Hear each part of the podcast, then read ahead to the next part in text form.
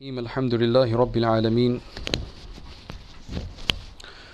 Wassalatu wassalamu ala sayyidil mursaleen wa ala alihi wa sahbihi ajma'een amma ba'd. So mashallah, those who are going for Hajj, I'm assuming majority of them or many of them have gone, the rest are going in the next few days. And um, Dhul Hijjah has begun, uh, at least we know when it's begun, uh, whatever day it's going to be on depending on where you are. But regardless of that, Dhul Hijjah is upon us. This is the month of Hajj, and majority of people will probably be not going for Hajj because that's what it is all the time. Our deen is a very practical deen, and out of the five pillars of Islam, we have the first four pillars, if you can say that they're the first four. The kalima shahada, la ilaha illallah, ashhadu la ilaha illallah, and muhammadur rasulullah, then salat uh, and fasting. This is something which comes to us. Wherever you are, you have to pray. And wherever you are, you fast. It's not something that you have to go somewhere else for. Zakāt obviously is something which you need a certain amount of money to have to pay zakat. But when it comes to Hajj, it's something that you have to really go out of your way. It's, you have to go out of your way, you have to have enough funds to be able to do so. So it's not something that you do locally. It's actually something that you go and you do in a very special place. So, while I would love to actually speak about why you go to Makkah and why it's there and the significance of that, for the majority of us who are not going to be going, who cannot go to that place, at least not this year, then what should we do? So as I said, with the Prophet sallallahu alaihi wasallam, in our deen, there are numerous instances where when something was really magnified and considered to be very significant in the eyes of people, but they were unable to do it because of some kind of weakness or inability or paucity of means, then, but it was a very significant act. There were numerous other replacement acts that were provided to try to at least get a reward similar to the base reward of that act. So, today what we're going to be discussing is basically Hajj without a visa. How will you be able to get rewards for those of us who are staying behind and not going to be able to go to Makkah Mukarramah, Medina Munawwara, Mina, Arafat, Muzdalifah? How do we get the basic reward of a Hajj sitting at home or in our home cities? And mashallah, you'd be surprised, there are actually several things that you could do, very easy things, some things we already do, we just need the intention. So this is basically your Hajj without a visa, without a cost. It's just part of your normal routine, just you need intention. First and foremost, there's a hadith that's related by Imam Abu Dawood from Abu Umama radiyallahu anhu, that the Prophet sallallahu alayhi wasallam said, "Man kharaja min baytihi mutatahiran ila salatin maktubatin fa ajruhu ka ajri al-hajj al-muhrim." Whoever leaves and departs his house after attaining purification, so after you've done your wudu at home, which basically means you're not going to the masjid to do wudu there, right? You do wudu at home, so you're prepared, you're ready for prayer, and then you leave the house for any fard prayer, obviously going to the masjid, then his reward is ka ajril hajjil muhrim. He, he gets a similar reward to the one who is in ihram for a hajj. And then another one which is very interesting, the second part of this narration is very interesting. It says, وَمَنْ خَرَجَ إِلَىٰ تَسْبِيهِ الدُّحَىٰ وَمَنْ خَرَجَ إِلَىٰ تَسْبِيهِ الدُّحَىٰ لَا يَنْصَبُهُ إِلَّا إِيَّاهِ فَأَجْرُهُ كَأَجْرِ الْمُعْتَمِرِ. That the one who leaves the house for the salatul duha, tasbih duha basically means the glorification of mid-morning, which basically is the duha prayer. So whoever leaves the house to do that, now that's a bit of a strange one because generally people do duha prayer at home. So what are we talking about leaving the house for that? So that's why many ulama have said that based on this hadith, it gives you an understanding that the understanding you get that generally nafal prayers should be done at home, because the Prophet ﷺ said that don't make your houses into graveyards. essentially saying that don't restrict all of your prayers into the, in the masjid. Make sure you have some prayers at home as well. And thus the Prophet ﷺ used to do a lot of these nafal, optional prayers at home. But in this case, it's actually an encouragement to go to the masjid for such prayers. Not as a jama'ah, not as a congregation, but if the masjid is open. At that time, generally our masjid is probably closed for security reasons anyway. But if there is a masjid or you're going somewhere and a masjid is open, then this goes to give an indication that these uh, these prayers you can go to. But that's a side point anyway. Then that person's reward is كَأَجْرِ الْمُعْتَمِرِ, is the one who does an umrah, similar to the person who does an umrah. وَصَلَاتٌ عَلَىٰ إِثْرِ صَلَاتٍ لَا لَغْوَ بَيْنَهُمَا كِتَابٌ فِي عِلِّيِّينَ. In fact, he says that one salat at the back of another one, in between which you don't do any redundant, um, you don't do any wasteful, redundant action, then basically that is a record in the illiyin, which is basically the highest record that you could have your name in, which is the opposite of sijjin, which is the worst of the records. So that's the first hadith. Just go out for prayer with wudu. That's the main thing. Don't wait for the the toilets in the masjid are better, right? Or the wudu place is really nice, and or whatever the case is, do it at home and then go. Sometimes it is easier in the masjid for us because generally our homes lack a proper wudu facility. You have to basically raise your legs into the sink or the basin, whereas in a wudu in the masjid you generally have it easier. But anyway, if somebody wants this reward with that intention, inshallah they'll be given the reward of a hajj. The second one, many of you will know about it already, which is the salatul ishraq, which basically is Anas radiallahu anhu relates a hadith of Tirmidhi. He says that Anas radiyallahu anhu said, the Prophet sallallahu alayhi wasallam said, "Man salla al-ghadata fi jama'ah," whoever performs the fajr prayer in jama'ah, and then after that he sits, thumma qa'ada yadhkurullah, sits. You see a lot of people doing this anyway. People, especially if you've got time, you should do this, and maybe this will be our kind of retirement package, right? Because a lot of people have these ideas about retirement, so this will be a good idea at least. You know, blessed are those people who retire into the masjid like that. They go, they sit there, and they basically make their second home. They go early for prayer. They sit between Asr and Maghrib. They sit from Fajr until sunrise. As long as they don't bother anybody, it's okay. As long as they don't become possessive over the masjid and start bothering everybody else if they do something wrong or put the lights on or off or whatever. You know, sometimes people do that. They become a bit possessive, right? Other than that, mashallah, I mean, those people are the pegs of the masjid. And imagine their state in the hereafter. Not everybody who retires gets that. Other people sit at home and watch um, a lot of stuff. You know, they, they pass their time somehow. So these guys have been given the tawfiq to pass their time in the masjid. May Allah bless them. May Allah allow us to also have uh, an ending, a good ending. So anyway, whoever then sits after the Fajr prayer, uh, remembering Allah subhanahu wa ta'ala until the sunrise, and then they perform two rak'ats, then the reward of that is like a hajj and a umrah. It's not, it's not easy to do this. Right? Very few people can actually do this. That's why the reward is a hajj and a umrah. And the Prophet ﷺ then said after that, tammatan, tammatan, tammatan, complete reward of a hajj and umrah. Complete reward, complete rewards. So these are all hajj without a visa. Now for our sisters, if they can't go to the masjid, inshallah, I'm assuming if they do it at home and their prayer is better for them at their home anyway, then they should be able to get these rewards if they stay up until sunrise. We have sisters here, they're going to be feeling left out, like what is it in for us? So that's why this is important. Another one, the number three. This one is related by Imam Tabarani in his Al-Mu'jam Al-Kabir with bi isnadin la ba'sa bihi, a decent uh, isnad.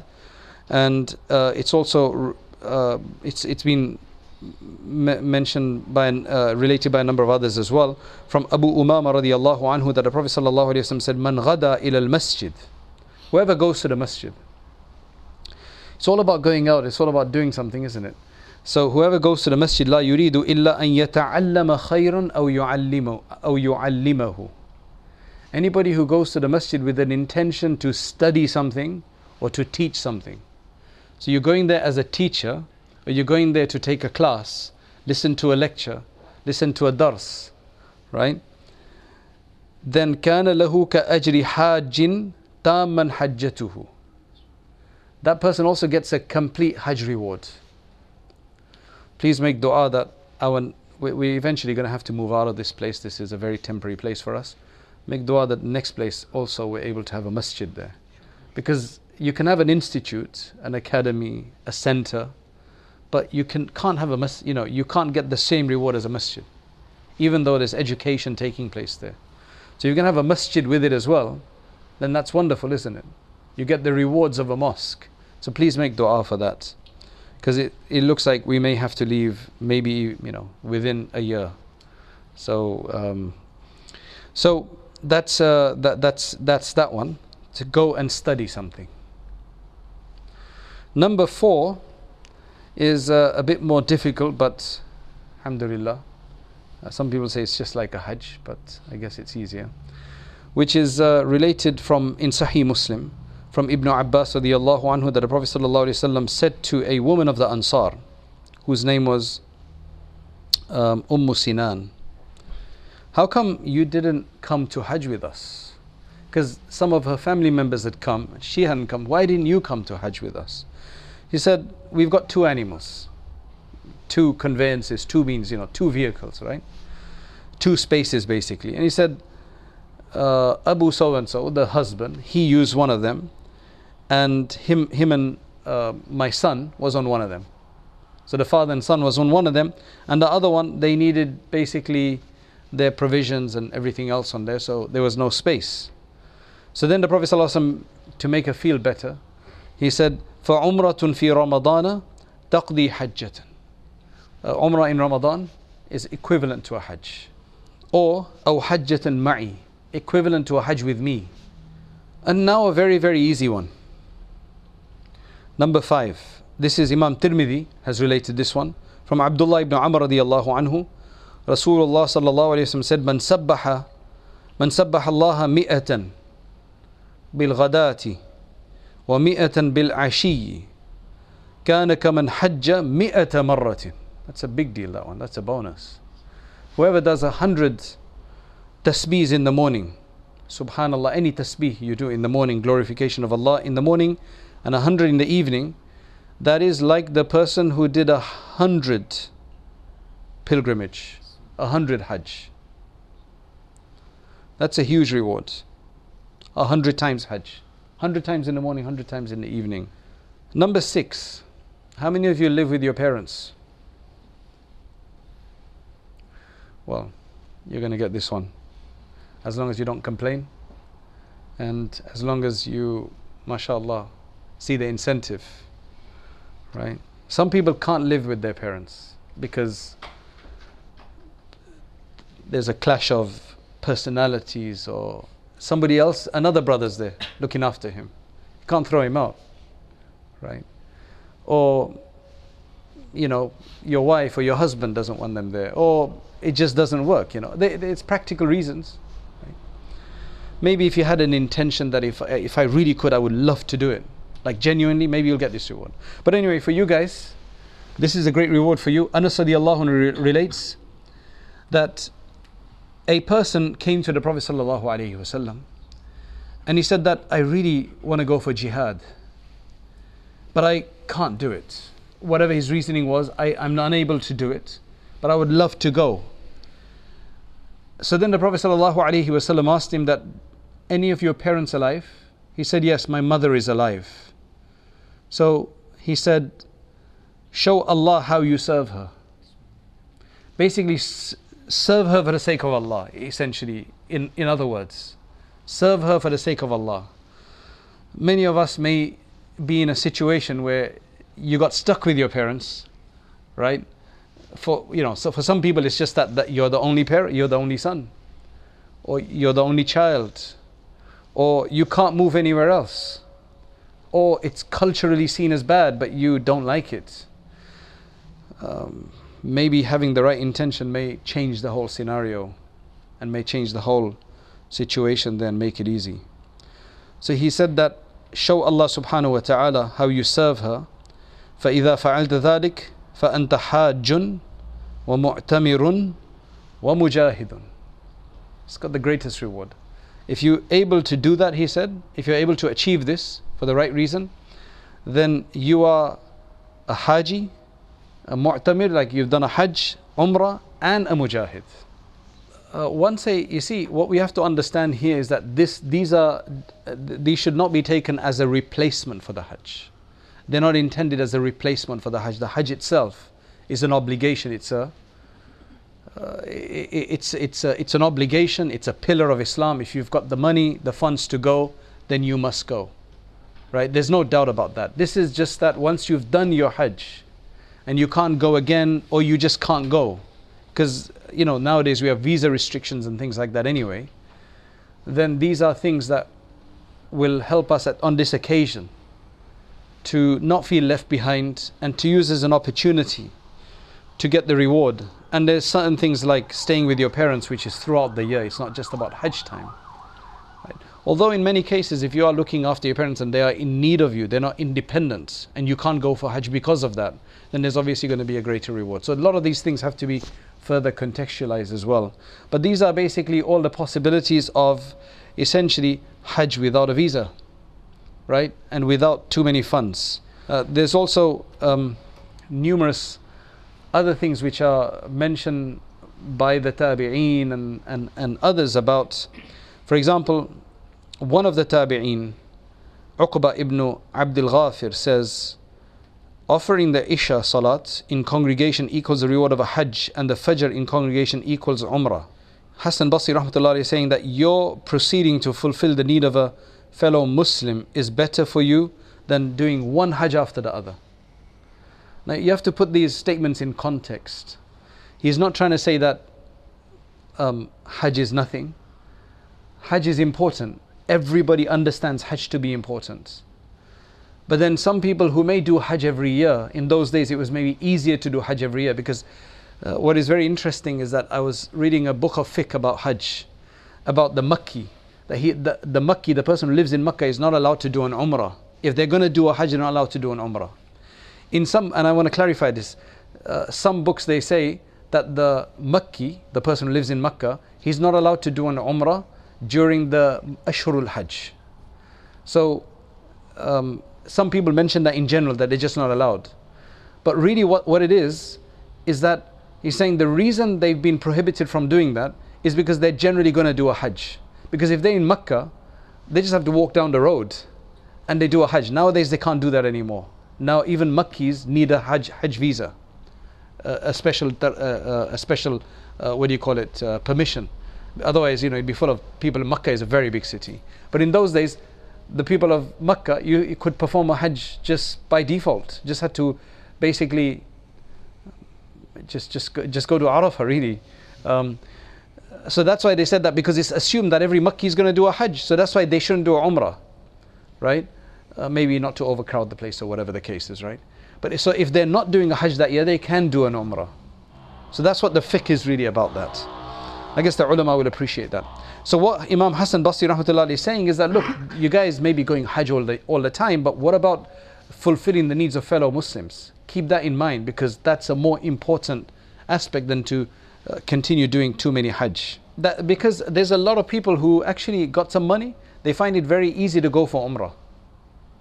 They actually find it easy to go Umrah once a year or every two years than to ever do Ishraq prayer. Think about it. There's some people who go Umrah every year or every two years, subhanallah, subhanallah.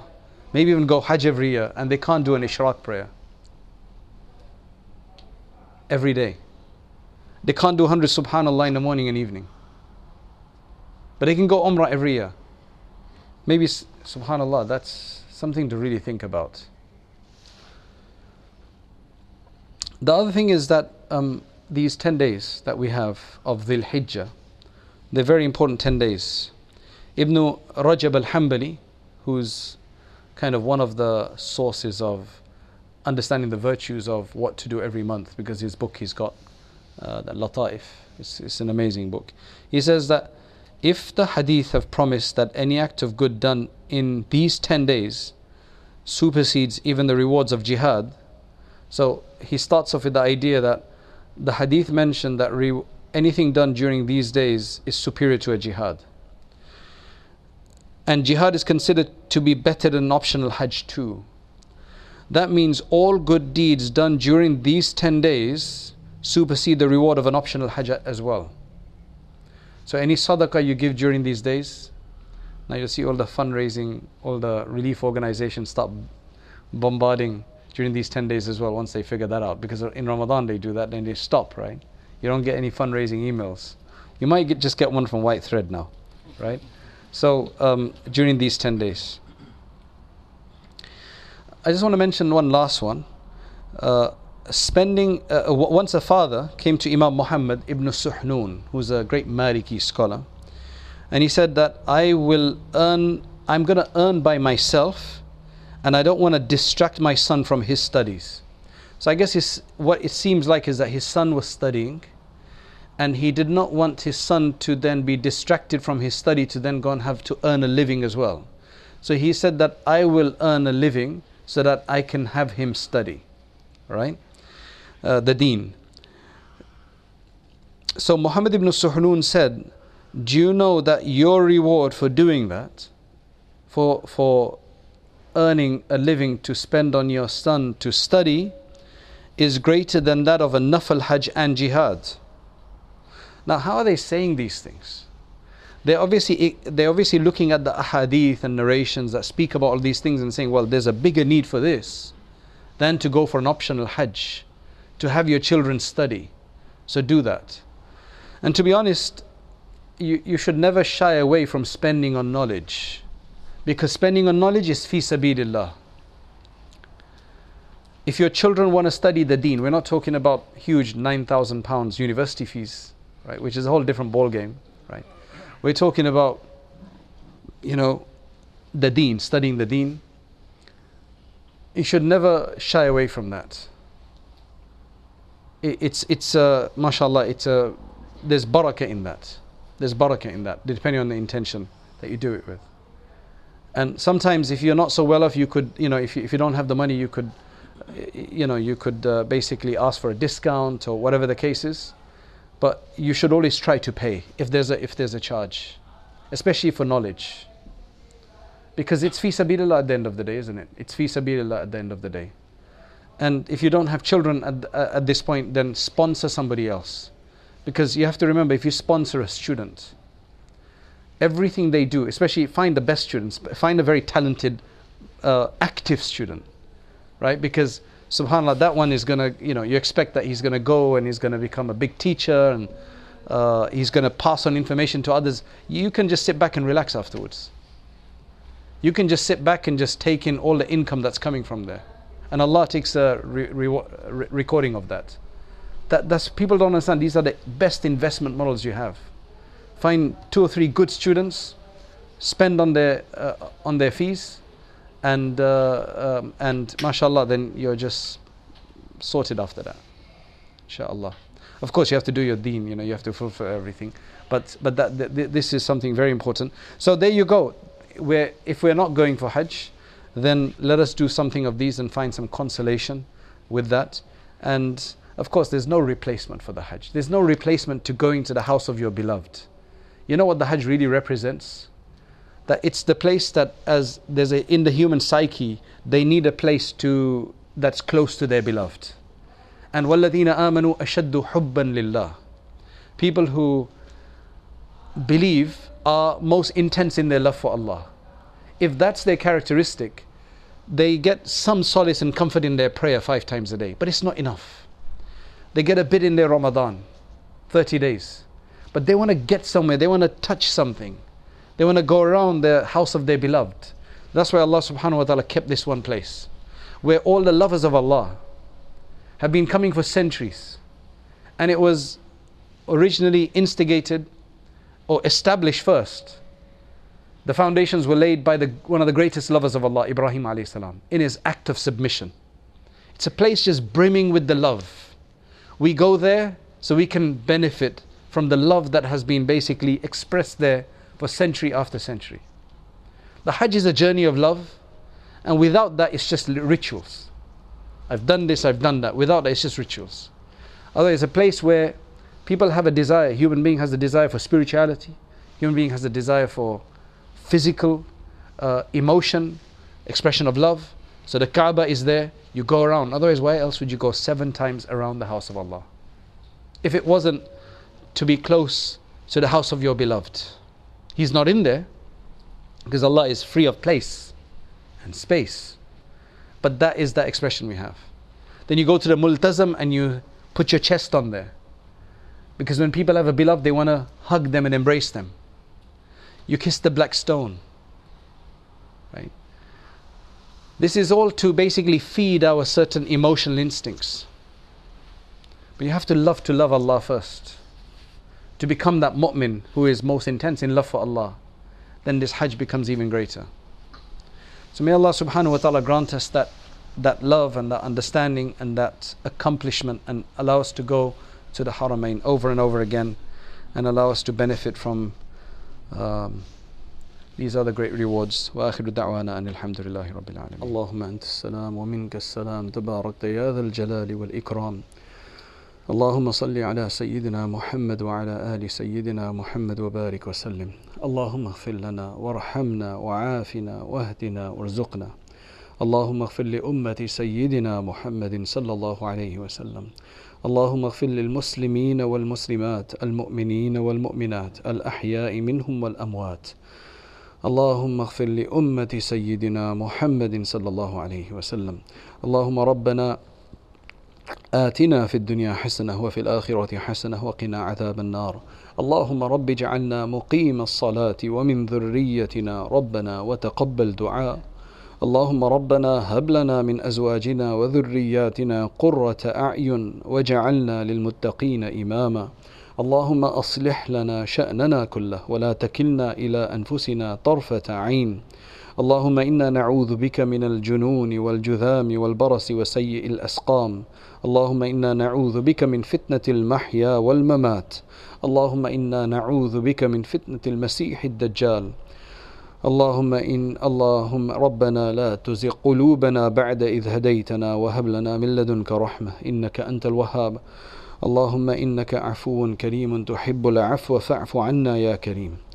اللهم اغفر وارحم وتجاوز. اللهم إنا نسألك من خير ما سألك منه نبيك محمد صلى الله عليه وسلم، ونعوذ بك من شر ما استعاذك منه عبدك ونبيك محمد صلى الله عليه وسلم.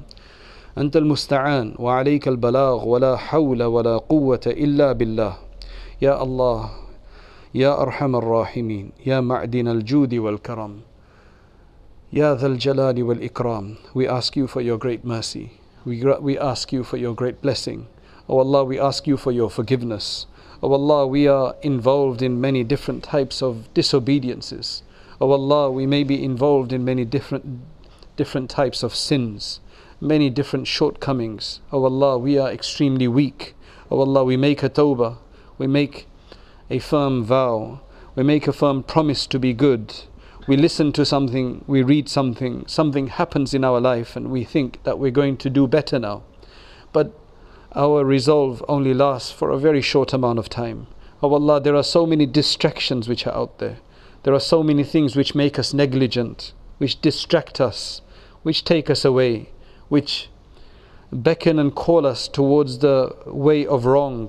Oh Allah, we have become very weak and we have become extremely vulnerable. Oh Allah, we need your help, and oh Allah, grant us your assistance. Oh Allah, when a child can no longer walk anymore, it asks its parents to pick it up. Oh Allah, we're asking you to keep us away from the shaitan in the same way. We are tired of fighting with the shaitan. Oh Allah, grant us immunity and resolve. Grant us conviction. Grant us strength in our iman to, to withstand the temptations and the distractions. Oh Allah, it is so easy to sin. Oh Allah, we make tawbah in the morning, but by the evening it's broken. We make it in the evening, but by the morning it's broken. Oh Allah, how long can we continue to live like this? Oh Allah, we want a life of purity and taqwa. We want a life that is full of your love. Oh Allah, grant us your love in our hearts.